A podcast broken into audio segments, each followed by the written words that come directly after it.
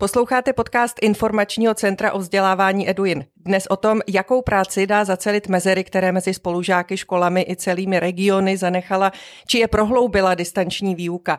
A taky se dotkneme otázky, jaké učivo je možné škrtnout, aniž by tak vzdělání utrpělo a naopak se jeho úroveň vylepšila. Mým hostem je ústřední školní inspektor Tomáš Zatloukal. Dobrý den. Dobrý den. Od mikrofonu zdraví Veronika Sedláčková. Educast o vzdělávání s nadhledem. Pane inspektore, školní inspekce vydala koncem eh, prázdnin eh, zprávu, která je založená na výpovědích eh, ředitelů a teď tak zhruba skoro 1500 základních škol a 540 středních škol. No a z toho vyplývá, že zhruba 55 tisíc žáků základních škol i studentů má vážné mezery ve výuce, podobě distanční výuky. Chci se vás tedy zeptat, jestli je to podle vás vážná zpráva pro české školství, pro českou společnost. Já myslím, že to je zpráva, ze kterou musíme eh, počítat, ze kterou budeme muset pracovat dál. Eh, těch 55 tisíc eh, indikovaných žáků z nějakou kvalifikovaného odhadu učitelů a ředitelů základních škol je nějaký minimální počet, protože ono také to šetření bylo realizováno někdy na přelomu května a června po návratu a lze předpokládat, že po prázdninách, eh, když eh, proběhne znovu taková ta diagnostika na úrovni škol, eh, se ten podíl zvýší. Tedy, že bude těch dětí ještě víc, že, že které ještě víc. budou muset dohánět že jich bude ještě víc a že jim nebude vlastně stačit jeden školní rok k tomu, aby ty rozdíly uvnitř těch tříd a škol, aby se srovnaly. Je to možné říci obecně, že když mluvíme o těch desítkách tisíc dětí, které mají mezery, že budou potřebovat víc než školní rok, aby se přizpůsobili nebo dostali na úroveň svých spolužáků, kteří nevypadli během distanční výuky? Ono poté, když se srovnají ty, tyto vzdělávací rozdíly, tak eh, bude muset následovat eh, vlastně už v průběhu tohoto školního roku eh, také srovnání toho učiva, které nemohlo být v distanční výuce probíráno, které se týká všech žáků. Takže to vlastně budou dva kroky, kdy ten jeden další krok čekají ty žáky, kteří neměli podmínky pro vzdělávání z různých důvodů a ty nůžky se mezi nimi otevíraly a potom všechny tak, aby mohli probrat ten obsah učiva, který považují považují školy a učitelé za klíčový, důležitý, prioritní, nezbytný pro úspěšnou další vzdělávací dráhu eh, a kterou v distanční výuce nebylo možné zvládnout. K tomu se ještě dostaneme, co by ten obsah eh, měl zahrnovat a kde je možné škrtat eventuálně. Eh, ale já bych se ještě vrátila k té zprávě, eh, vzhledem k tomu, na co jsem se ptala předchozí otázce. Cituji ze zprávy České školní inspekce. Extrémní délka období, ve kterém neprobíhala prezenční výuka, znamenala výrazný zásah dotýkající se vzdělávacího procesu u celé jedné generace žáků. Proto jsem se ptala na to, jestli vlastně tím budou zasaženi všichni stejně nebo podobně podobně, nebo tam budou velké rozdíly? Tam nepochybně budou velké rozdíly, protože e, náš vzdělávací systém i v době prezenční výuky je bohužel e, charakteristický tím, že e, vzdělávací rozdíly mezi žáky se prohlubují díky rodinnému prostředí nebo kvalitě rodinného prostředí, ze, který, ze kterých ti žáci do školy přicházejí. A to se týká jak na úrovni jednotlivých škol, tak i regionů, protože máme i strukturálně postižené regiony, kde právě eh, akcelerují ty nepříznivé vlivy a proto také můžeme zaznamenávat ve vzdělávací výsledcích žáků tak velké rozdíly při posledním šetření eh, PISy v roce 2018 Eh, se ukázalo, že mezi Ústeckým, eh, nebo prokázalo, že mezi Ústeckým krajem a Prahou je vlastně rozdíl dvou školních let. To znamená v praxi, eh, že děti ze stejné třídy zaostávají o dva školní roky? To znamená, že deváťák, žák deváté třídy... Umí to, co v sedmé. Kraji, přesně tak, co v Praze. A to je ovlivněno velmi významně právě kvalitou toho rodinného prostředí, za což ale ten žák nemůže. On nemůže ovlivnit prostředí, do kterého se narodí, ale to prostředí ho významně ovlivňuje, což je jeden z významných faktorů těch nepříznivých, které ve vzdělávacím systému České republice působí. A samozřejmě, že distanční výuka eh, to vlastně ještě ukázala eh, v té silnější podobě a že vlastně všichni aktéři, nejen eh, ti, kteří pracují s těmi daty, s těmi zjištěními, která buď máme z naší inspekční činnosti ve školách nebo z mezinárodní šetření, tak samozřejmě tento problém už je dlouhodobě indikován, ale že ho vlastně pocítili i všichni ostatní, protože vzdělávání bylo jedním z témat, což je samozřejmě dobře. Více se o tom mluví. A vlastně i více se prožívá, protože i rodiče, i další veřejnost měla možnost více být vtažena do toho vzdělávání právě protože děti, děti musely být doma. Vy, pane eh, Zatloukale, mluvíte o tom problému, že v Česku podle mezinárodních výzkumů ve srovnání s ostatními vyspělými zeměmi eh, se vlastně děti nedokážou díky vzdělání odlepit, eh, když to řeknu lidově, z prostředí, ve kterém vyrostly, tedy že dosáhnou jen stěží vyšších stupňů vzdělání než jejich rodiče a je. že to pandemie prohloubila. Eh, nepochybně to prohloubila, nebo víc ukázala a prohloubila. Eh, takže jsme to vlastně mohli vidět úplně, úplně všichni a myslím si, že už nikdo nepochybuje o tom, jak ty rodinné podmínky působí, eh, protože v distanční výuce ta škola neměla žádnou možnost je eliminovat, protože žáci, studenti ve škole nebyli. A těch ukazatelů a těch vlastně dopadů takto, takto diferencovaného školství je víc. Eh, jednak eh, podíl eh, dětí, které dosáhnou vyššího vzdělání než rodiče, nebo podíl dětí, kteří dosáhnou vyššího vzdělání než rodiče, kteří nemají třeba středoškolské vzdělání. Tam jsme i třeba několika násobně na tom hůře než Slovensko. Takže to, že my patříme k sedmi vzdělávacím systémům světa, které za 25 let, co vlastně eh, se tento jev a tento trend sleduje, se nezlepšili a jsme jediným, který se ještě v tomto parametru zhoršil, eh, vlastně nám bude generovat eh, tyto nepříznivé vlivy.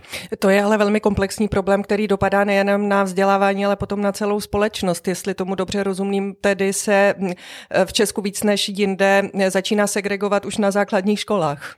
A to potom uh, dopadá i uh, do vyšších stupňů vzdělávání a potom i na pracovní trh a do celé společnosti. To samozřejmě má významný individuální dopad, nepříznivý, ale také celospolečenský. I vlastně v, na začátku prázdnin byla vydána jedna ze studií, která ukazuje ekonomické dopady, které ta distanční výuka měla které jsou vyjádřeny v řádek stovek miliard až bilionů korun. Takže to jsou samozřejmě budoucí náklady celospolečenské, které eh, budeme muset nést, které se třeba v průběhu eh, té distanční výuky tak neprojevily.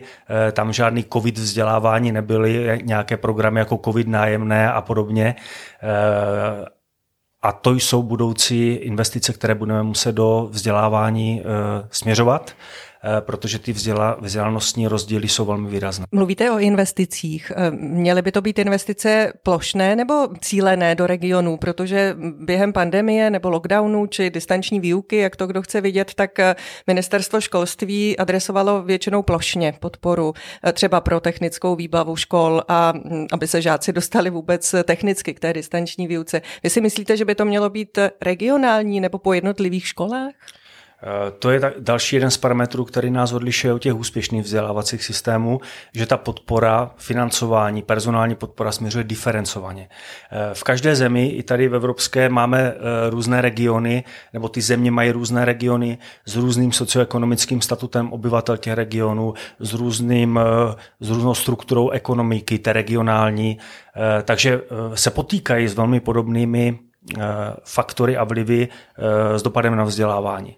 Eh, rozdíl je v tom, že oni tu podporu směřují právě cíleně diferencovaně podle podmínek, podle mm-hmm. podmínek, ve kterých eh, ty školy pracují, protože to má potom samozřejmě největší efekt eh, a dopad. Ty investice, které jsou nemalé, ale, ale mají potom tu očekávanou účinnost. V Česku to tak není, jestli tomu dobře V Česku rozumím. to tak není. My jsme zvyklí prostě financovat normativně, čili všem stejně, no, na základě podobných parametrů, počet žáků, počet učitelů a podobně, eh, bez ohledu na to, v jakých podmínkách eh, ty školy působí. Čili stejné finanční prostředky dostane škola v Praze jako v Ústeckém kraji, Moravskoslezském nebo Jihomoravském. A ve všech školách by také mělo začít vzdělávání, tedy doučování, pardon, které řídí ministerstvo školství. Mluví se dokonce o národním plánu doučování a tady se chci zeptat, pane Zatloukale, co si vy myslíte o tom, že může toto doučování vylepšit, nakolik na něj spoléháte? Eh, já bych navázal na tu předchozí otázku, protože na rozdíl od eh, toho obecného normativního přístupu, tak v případě Národního plánu doučování jsme společně s ministerstvem identifikovali tři skupiny škol právě podle podílu žáků, u kterých je eh, odhad těch výrazných vzdělanostních rozdílů a ta míra potom té finanční podpory do těch škol bude eh, z tohoto hlediska odlišná. Eh, takže tady už bude nějaký diferencovaný přístup, aby ty nemalé finanční prostředky v řádech 100 milionů korun měly co nejlepší a nejefektivnější dopad. Bude samozřejmě hlediska efektivity, potom bude hodně záležet na tom, jak to doučování bude vypadat vypadat, jak bude organizováno, jak bude realizováno. Eh, na to bylo vydán metodické doporučení, na kterém jsme i s ministerstvem spolupracovali, které také třeba souvisí i se vzdělávacím obsahem, to znamená, co budeme eh, ty žáky doučovat, eh, jakým způsobem, kdo se na tom bude podílet, je potřeba také při tom doučování zmínit, že to období distančního vzdělávání bylo velmi náročné pro učitele. Eh, v řadě případů i sami deklarovali, že náročnější než ta prezenční výuka. Eh, teď budou vlastně čelit těm velkým rozdílům, diferencovat práci ve třídě, eh, individualizovat tu výuku a k tomu ještě doučování, tak je potřeba počítat ještě dalšími personálními kapacitami, jako třeba studenti fakult připravující učitele, které, kteří by eh, ve školách, kde to budou potřebovat, mohli pomoci. Takže tady bude kombinace finanční a personální pomoci školám pro snižování vzdělávacích rozdílů jejich žáků. Asi se nedá předpokládat, že by všechno eh, zvládli učitelé a učitelky sami. Teď jste zmínil, že by se mělo jednat o pomoci třeba eh, studentů či studentek pedagogických fakult, takže bude to do jisté míry stát i na externích spolupracovnicích? V konkrétních školách nepochybně ano a je dobře, že se s tím počítá. Eh, protože eh, ty personální kapacity jsou v řadě případů limitovány a je potřeba eh, školy v tomto smyslu podpořit. Zachytila jsem třeba ze strany členů učitelské platformy nebo i jiných oborových organizací, že maximální částka 250 korun na hodinu při doučování není úplně moc, že by si představovali víc, aby byli učitelé motivováni k tomu doučování. Myslíte si, že by měla být odměna větší? Ty finanční odměny jsou diferencovány, určitě by měly být vyšší, protože se jedná jedná o vysoce kvalifikovanou eh, práci, eh, která vyžaduje významné kompetence na straně těch, eh, kteří vzdělávají, ať se to jmenuje doučování nebo řádná výuka, pořád je to vzdělávání. A v tomto případě to musí být i velmi dobře naplánováno, čili to vyžaduje, aby ti učitelé eh, projevili řadu svých pedagogických kompetencí a to už je expertní eh, práce, která si zaslouží adekvátní finanční ocenění. K tomu, jak bude doučování vypadat, jak jste zmínil, což je důležitá věc, aby vůbec mělo nějaký efekt, tak budete sledovat jako Česká školní inspekce, že se školám podaří vytipovat žáky a žákyně či studenty, kteří to potřebují skutečně nejvíc, aby se nestalo, že za A buď budou ti, kteří budou doučováni trpět stigmatem nějakých eh, žáků druhé kategorie či studentů druhé kategorie, nebo aby ambiciozní rodiče vše nepojali jako lepší přípravu na přijímací zkoušky, třeba například nebo na maturitu. Bude právě hodně záležet na té identifikaci nebo diagnostice těch žáků.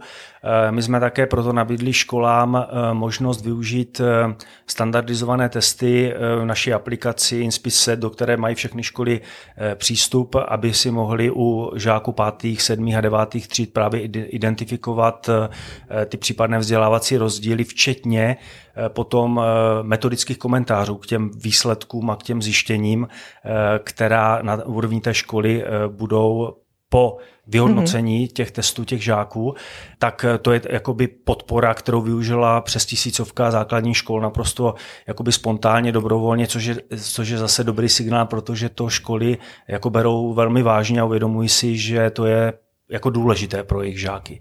Eh, takže z tohoto hlediska eh, předpokládáme, že na základě té diagnostiky eh, potom to, to vzdělávání, to doučování, snižování těch vzdělávacích rozdílů bude daleko efektivnější. Bude nicméně Česká školní inspekce evaluovat, hodnotit nějak, jak se toho jednotlivé školy zhostí? Budeme sledovat ty dopady i v tom metodickém doporučení, které vydalo ministerstvo v průběhu srpna, je uvedené u každé té oblasti oblasti Česká školní inspekce bude sledovat.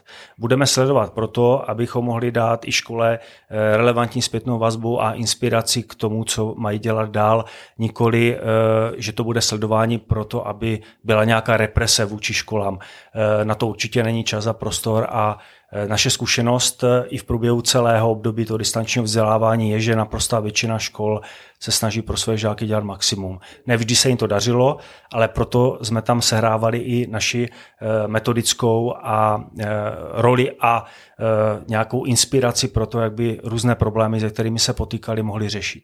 Důležitým parametrem je samozřejmě obsah učiva. To jste řekl už na začátku našeho rozhovoru, pane Zatloukale, tak nakolik Česká školní inspekce spolupracuje se školami na tom, eh, co vynechat, eh, co naopak zachovat, aby vlastně eh, se žáci nemuseli učit příliš mnoho, aby to doučování mělo nějaký efekt, aby jim ti ostatní zase znovu víc a víc neutíkali. K tomu vzniklo to metodické doporučení, které vlastně dává velmi dobrý, dobrou, dobrý podnět, inspiraci školám k tomu, jak vzdělávacímu obsahu mají přistoupit. Eh, určitě je důležité, aby eh, školy dostaly eh, zejména u žáků v těch ročnících, které čekají, kde čekají přijímací zkoušky, jasnou informaci o tom, jaký vzdělávací obsah bude součástí těch přijímacích zkoušek, což je úkolem tedy ministerstva asi ve spolupráci s CERMATem. Tím pádem by došlo k výraznému jakoby odblokování, odřibenění témat, která školy vlastně probírají, protože by mohly být součástí té přijímací zkoušky. A, a pokud k tomuto nedojde, tak potom těm školám se může říkat mnohokrát z různých stran, že je potřeba zvolit, prioritizovat učivo, vybrat to podstatné, komunikovat to v rámci. Ale je to zbytečné. Jiný, ano, protože eh, školy jsou hodnocené za to, jak jejich žáci uspějí přijímací zkoušky a to je pro ně eh, to, ten zásadní impuls eh, k tomu, jaké učivo budou probírat. Takže na toto by měl následovat vymezení Eh, vzdělávacího kruhu, které budou součástí přijímací zkoušky a které ne. Já předpokládám, eh, že v tom šetření, eh, které jste prováděli jako Česká školní inspekce mezi řediteli základních a středních škol v květnu, v červnu, byla i otázka, nakolik se během distanční výuky nedařilo redukovat obsah učiva tak, aby se hm, jaksi žáci neučili to, co je zbytečné za tak náročných podmínek, kterým byli vystaveni oni i jejich rodiče. Tak jak z toho vyšly české školy? Nesnažili se zachovat za každou cenu to, co bylo normální před distanční výukou? Tady jsme zaznamenali velmi pozitivní trend. My jsme sledovali, k jakému posunu došlo od začátku školního roku, to znamená od září 2020 do pololetí, to znamená do ledna 2021. A sledovali jsme, jak vlastně školy přistoupily právě k úpravě toho vzdělávacího obsahu. A zaznamenali jsme v tomto období významný posun. Eh, právě v pohledu na to, co budeme ve škole v rámci distanční výuky eh, vzdělávat. Čili byl významný podíl škol, který jednak vstoupil do svých školních vzdělávacích programů, kde upravil spíše učivo, obsah to učiva. Eh, řada učitelů se rozhodla prioritizovat učivo, eh, zvážila eh, témata, která budou probírat v té distanční výuce a která si ponechají do té prezenční, protože je to efektivnější, anebo vůbec eh, v té distanční výuce by to nebylo realizovatelné. A ten posun tam je a je jak na prvních, druhých stupních základních škol, tak i na středních školách. Pokud bychom ale srovnali ty vzdělávací stupně, tak větší míra zásahu do toho vzdělávacího obsahu byla na základních školách střední jsou víc rigidní. Já si ještě dostanu k jedné věci, o které se teď taky hodně mluví, a to jsou úpravy rámcových vzdělávacích programů právě na základních školách. Česká školní inspekce je eh, v takovém bordu eh, expertů eh, v expertní radě ministerstva školství a během následujících dvou let by se měly upravit rámcové vzdělávací programy tak, aby došlo ke zúžení. Předpokládám, že to, o čem mluvíme, je odrazový můstek. Bude to, myslíte, radikální řez? Pocítí to všichni? Tak věříme, že pocítí v tom dobrém slova smyslu. Jedna věc je úprava výstupu rámcových vzdělávacích programů, které určitě po, těm, po tom desetiletí eh, své existenci si zaslouží aktualizaci, protože jak ten společenský, tak technologický pokrok se významně posunul a i v těch výstupech, to znamená k tomu, k čemu směřujeme vzdělávání našich žáků, eh, tak je potřeba je aktualizovat a upravit. Eh, co bude ale důležité, bude učivo, kterými vlastně k těm výstupům eh, dospějeme. A to je ten, to kritické místo, protože učivo si stanovují školy sami, je potřeba říci, že učivo je významně ovlivněno eh, učebnicemi, které ti učitelé využívají. Eh, čili ten celý proces je dost komplexní. To není jenom o tom, že si vezmeme rámcový vzdělávací program, upravíme a konec. Nějak, provedeme úpravy výstupu a budeme si myslet, že ten problém je vyřešený. Vždy ve vzdělávacím systému je potřeba provést mnoho kroků k tomu, abychom dosáhli toho cíle.